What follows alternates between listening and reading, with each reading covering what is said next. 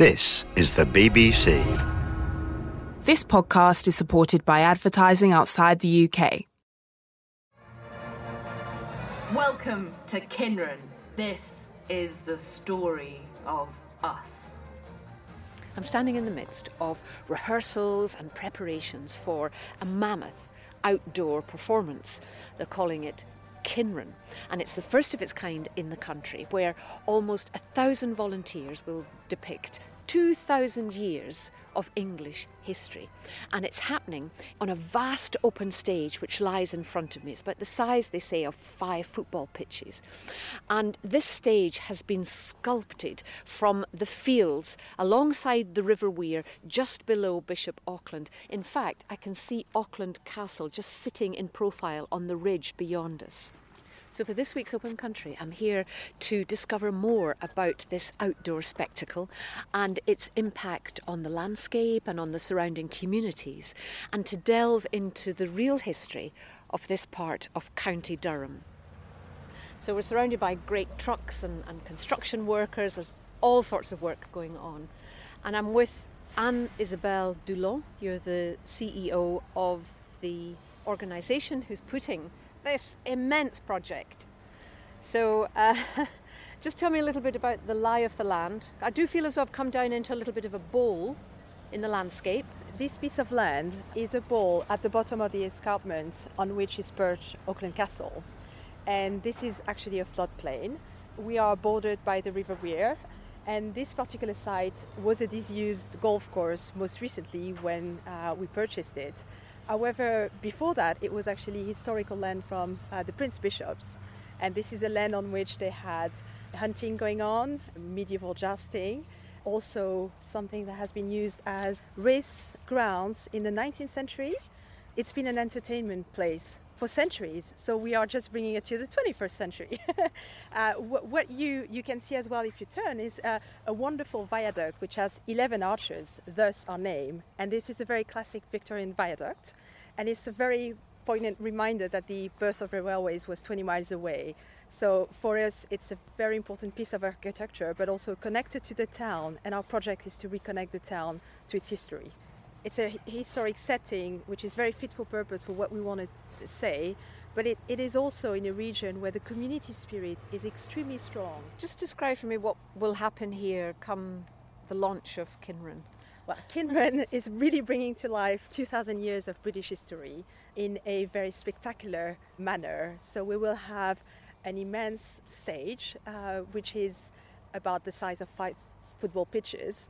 At its center, you have a massive lake, and uh, it will be invaded at various points in time during the show by a cast of several hundreds by horses, by animals. So we've got ducks, cows, goats, uh, sheep. And um, a cast of in total, we have a cast and crew of over a thousand, and on each show night, about 650 of them are involved. If people want to try and get an image of what it might be like, they would think back to the opening ceremony of the Olympics 2012. Mm-hmm. That begins to get you there with what's going to happen in this open landscape as we sit now with the, the fields surrounding us and, and the, the woodland up above us, and then the profile of Auckland Castle on the ridge. The analogy is a, a very good one. From an artistic concept point of view, uh, it is probably the closest the British public has seen, but it's a concept that is new, unique in, in this country. We bring it from, from France. This project is linked to other activities in this area, say up at Auckland Castle, mm-hmm. and it's linked through one man and the establishment of charities and trusts.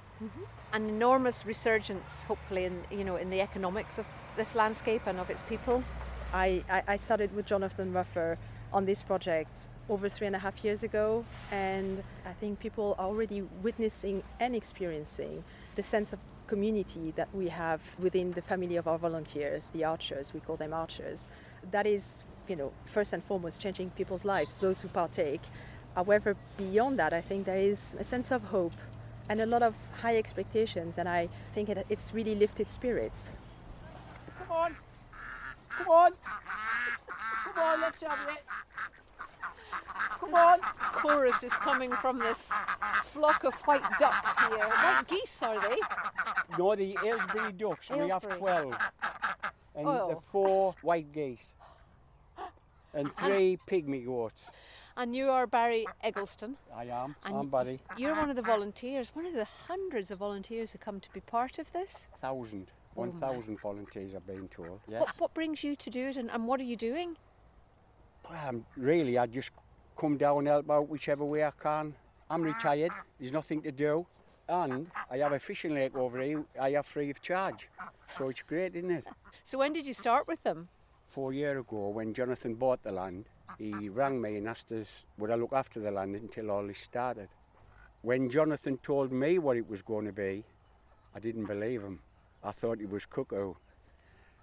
And then the other day when Jonathan was down, Jonathan stood with open arms and he says, Barry, the cuckoo has landed. I think it's going to be the making of Bishop Auckland, actually. Well, not just Bishop Auckland, Durham, County Durham itself. The things people say about it now, which to begin with they didn't weren't talking about it because they didn't believe, but now, and they say what's happening with the show, people starting to believe, aren't they? My wife's a Kynren widower. You couldn't encourage her to come and be part of it. She is actually. She is now, is she? yes, yes, yeah. What's she doing? She's going to be animal handler. What were you involved in before you retired? I used to have uh, my own business. I had taxis for 35 years, just local in the town. It's 35 years of running a taxi. Yeah. Did you see a change in the area and, and it kind of going downhill a bit? Ooh, yes, big changes. Yeah, but now hopefully this is going to make it other big changes for the better. It has to. With 8,000 people coming every show, they have to go somewhere to shop and to eat, haven't they? So it's bound to make a difference to Bishop. Bound to. And even the costumes is all made here. Everybody's learned, aren't they? Everybody. Even me at 70 year old. I'm taking a shortcut across the site and I'm going through this workshop. There's a, a full length train with all its carriages run the full length of the, the work shed that's been constructed from scratch. There are people working at tables creating, there's one chap making buckles to hold the cavalry sword in place. Uh, spinning wheels have been made here. There are people uh, rolling flags which will be unfurled. There are people painting. There's arrows that have been made. One to um, be a model, I can uh, put it on you and see how it's going to work. Yeah, yeah, come on, man. Yeah. So this would be a cavalry sword, and then the sword can be pulled out with your right hand. Um, Wave in part of the Indeed. action. Actually, it's so long, I actually can't get it out of the scabbard. There we go. Oh my goodness, it's so heavy. Indeed. Where are you from that you're doing all this? Originally from over the other side of Durham, but I now live um, up on the hilltops near Crook. It's uh, it's something Bishop needs. The, the chance to be in part, a part of something this big only happens once every hundred years or so. I mean, just look at the people who were involved in Beamish and places like that. Yeah, so Are you a volunteer or are you paid to be here? I'm a volunteer. How many hours are you putting in? Uh, this is my first day back after a little bit of an absence because my main work took me more or less for a month.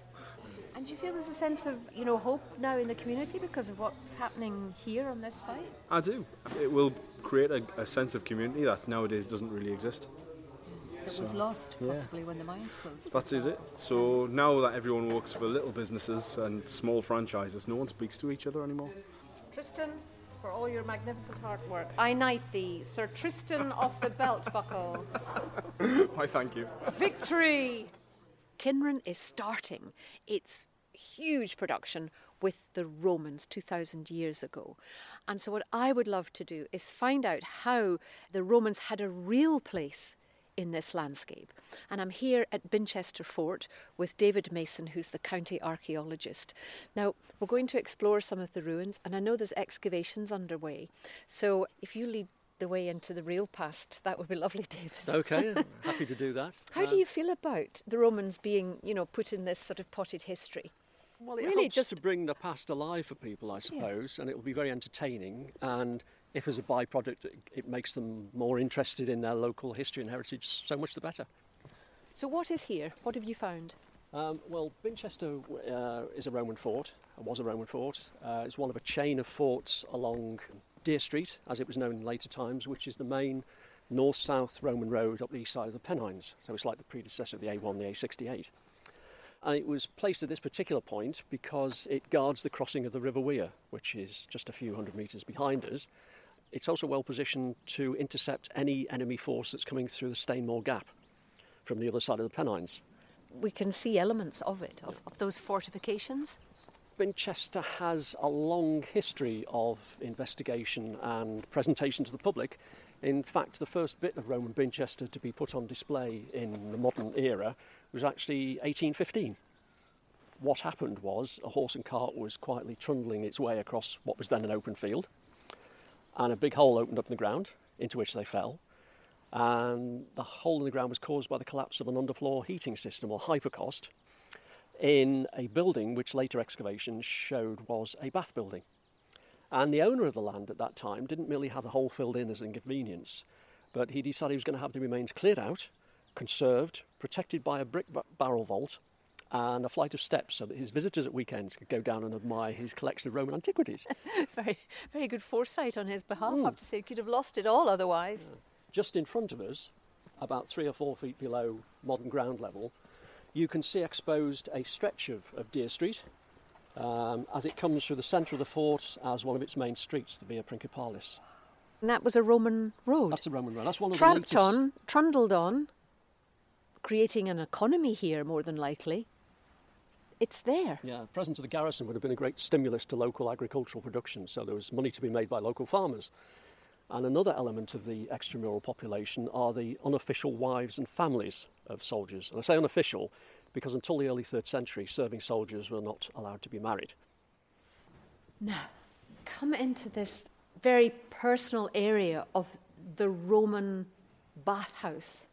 And on this walkway above, and you look down below, you can see where the water would have been heated and brought in, where you can see where they would have stepped into those rejuvenating waters, the cleansing. This bath building was built around about the middle of the fourth century. You can see all the pillars in the hypocaust next door are all still there. And the floor that you actually walked on is still there as well, which is a very unusual survival in Britain. How long were the Romans here? Right, well, this fort uh, was founded around about AD 75 or 80. So it's a long time. And in fact, we do have two forts on the site. There's the one I've been describing, which is 10 acres in size, but beneath that, there's an even larger fort, which was about 17 acres in size, which would have housed about 2,000 troops at the time when this part of the country was being conquered and incorporated into the Roman province. Mm.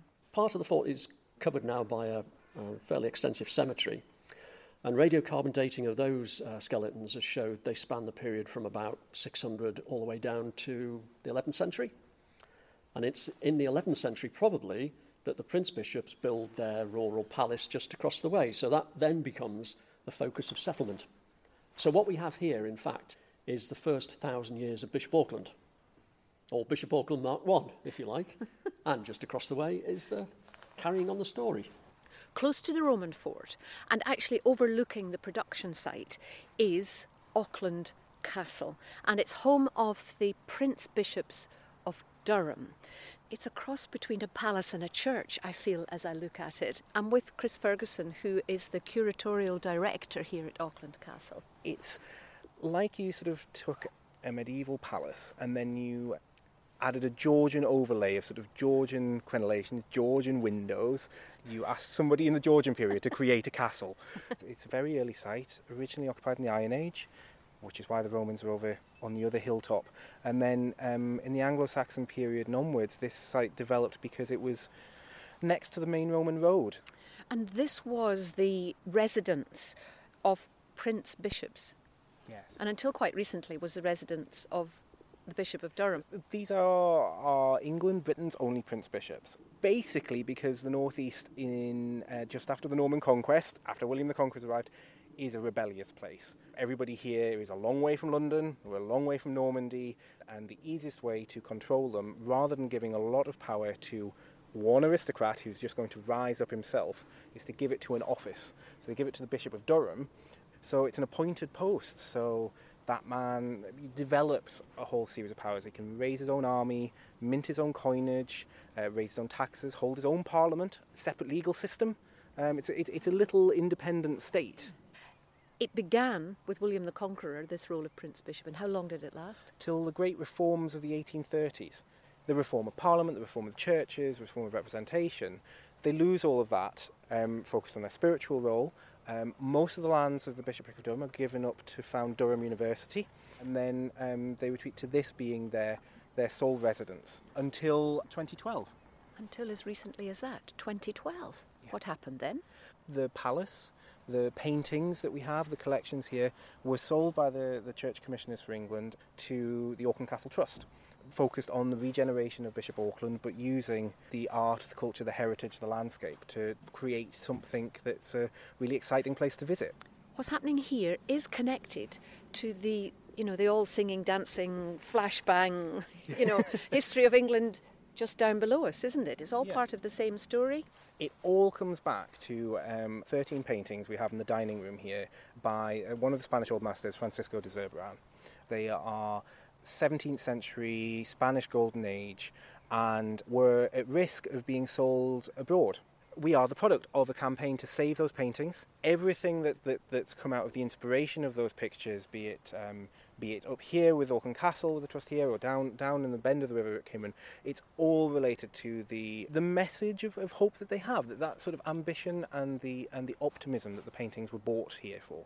The northeast and, and the area around Bishop Auckland is a very proud area and uh, full of really wonderful communities, but has been hit hard over the last few years. So we're talking about being in a landscape which was strongly dominated by mining.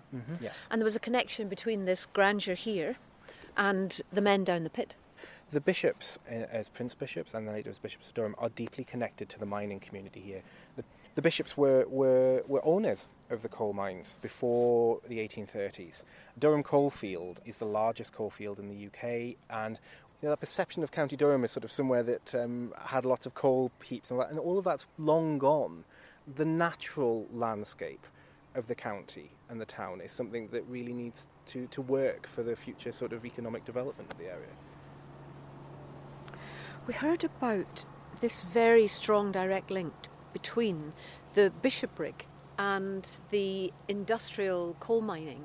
That probably was the last piece of history which was to have a big impact on the wealth of this area. So I've come below the castle, I've walked down into this beautiful stretch of mature woodland. I think actually this was a, a deer park, and I'm with Chris Lloyd from the Northern Echo newspaper. Until the beginnings of the uh, 19th century, this was quite a, a rural area, um, but people had always known that there was this black gold hidden under the soil. Um, just down the road at Cockfield, we have um, the first inland colliery in this area, which goes back as far as 1375. They always knew that there was coal here, but they never knew quite how to get it out of the ground. Until in 1825, the uh, Darlington Stockton Railway, or the Stockton and Darlington Railway as it's probably called, opened up. And as soon as a railway opens up, loads of coal mines open up alongside it. It sounds as though mining is still going on, that throbbing engine noise, but actually, that's below us. That is the production site. They're obviously still doing work on it. That's right. That, that's, that's the Kynren site over there. And one of the stories I most love about this little area is that at the beginning of the 19th century, as kind of mining exploded all over County Durham, and the chap who owned the, what is now the Kynren site started building a pit. And uh, the Bishop of Durham must have woken up one morning, looked out of his wonderful castle windows, and seen a, seen a coal mine in his back garden. So he bought the coal mine and he bought the coal mine owner's house and uh, knocked them both down uh, so he could have a nice view out of his, uh, out of his window. But they are intrinsically connected. And that has to do, well, in, in a way, with a visionary, a man who had an idea for bringing cultural tourism into the area to create a new economy, not based on mining, not based on the wealth of bishops, but on this landscape and, and the people who live here.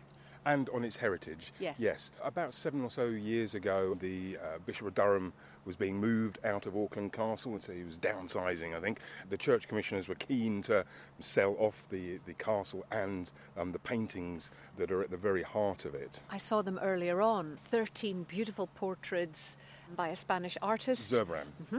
And so when the church commissioners tried to offload these 15 million pounds worth of paintings at my newspaper and lots of uh, local people started kicking up a real fuss and our um, shouting about it um, reached the ears of a, a London financier, Jonathan Ruffer. And he very generously stumped up about £15 million to buy castle paintings, donate them back to the town in the form of a trust, and is now using them to regenerate the local economy. What was the reaction from the community? People needed a little bit of convincing about the vision for it, but um, I do think that, the town has really bought into it. In many ways, it's uh, the only show in Bishop Auckland since mining really started dying away, almost uh, in times of the Second World War little towns like Bishop Auckland have been struggling to kind of find a future, and then along comes this uh, white knight on, a, on, an enormous great stallion tourism economy is, is, is a way of kind of replacing what was lost over the last 50 years. I was rather sceptical, I must say, about the uh, the Kynren blueprints, where you need a, at least a thousand volunteers mm-hmm. to get the show up and running, and yet they've got it. It's quite interesting watching watching their little Twitter feeds. Just local people are going out to um, practice sword fighting of an evening and a bit of equestrian fencing and all this sort of strange stuff. For the first time in decades, their town is in the headlines for something fantastically hopeful, shall we say. And that's giving the whole area just a boost because we're talk, being talked up rather than constantly being talked about poverty and closing uh, uh of industries. And it show a northern perspective on, on history as well. It's not all about the Tower of London. I've come back down onto the production site and I'm very much behind the scenes because all around me there's shedding and construction vehicles still and last minute preparations going on. I'll let you introduce yourselves because there's a great bunch of them. So we'll start with Mum. So I'm Bridget and I'm Mum and I'm a teacher in the area in Bishop Auckland. Uh, my name's Paul. Um, I'm Dad. Uh, I'm Joseph. I'm the eldest son. I'm Livia and that's Nina. And how old are you, Nina? Seven. you're twins. I'm Jake, I'm 15 and I'm the second oldest. so you're all involved, Bridget, yes. in this production? We actually holidayed in France regularly and uh, heard of the Puy du Fou. It looked amazing, so we decided to book. Our friend said, Oh, actually, the same concept is going to happen in Bishop Auckland. And then we've been on the journey with the Kynren family, which it's become ever since, haven't we? It's just, it's, and it's been a real, a real journey standing at the side waiting to go on and hearing this is the story of us and thinking, yeah, this is about us. You know, some people sort of say, well, what, why are you giving up so much of your time? Uh, why would you not? It's you just couldn't imagine life without it now, could yeah. you? As volunteers, you've had so much training to do. Hundreds and hundreds of hours of your lives have been given up to this. So, what do you feel you're getting back? We've been trained as scuba divers, which you've you know has been paid for by Eleven Arches. You regularly hear that there's not a lot around here for our children anymore. There's not a lot for our area. There's nothing going on. But this provides such a huge opportunity. My children, all four of them, now, as you've said, have the chance to be trained to get jobs possibly worldwide. We have choreographers, lighting technicians, pyrotechnic experts, all of those skills that our children have the opportunity to have access to. But then just the construction of the site, all of that is being poured back into our economy. And what do you think about being in it? How do you feel about being in it? I'm happy. Very, like, joyful. It's probably a little bit out of character what I'm doing, but mm. but since I've started, I've um, yeah, I've, the, the more spotlight I can have on me, the better. Oh. It's just yeah. Um, in fact, I'm a, I'm a bit worried that I'm becoming a Kynren bore. I'm surprised we've got any friends left. Well, we've made lots of new ones, yeah, haven't we? Which is just as well because we've probably lost lots. you know, we're here, especially with the children, often after school until midnight uh, when you leave, which is a very, very long day. And parents are taking tired, crabby children home, but they come back the next day and everybody's saying, and next year we'll do this, yeah. and will you be team captain with me? And it's definitely got that longevity, I think, that everybody is in it for the long term, and it's going to be hopefully, like in France, something that's going to just become part of our landscape. It's, it's brilliant sort of stepping into those characters as well and sort of you get to see it from their perspectives I suppose. You know once you get all the outfits on and things like that and the armour and you just sort of march out on the stage and you just it, it really does it just sort of puts you in the mind of the different people who have just lived throughout the whole area throughout history I'm being ushered to my seat as the sun is setting. Before me lies this great lake and performance areas all around it. There is so much riding on this event for this local area, so I hope for everyone involved, especially all the volunteers, that those hopes are realised. This dear, dear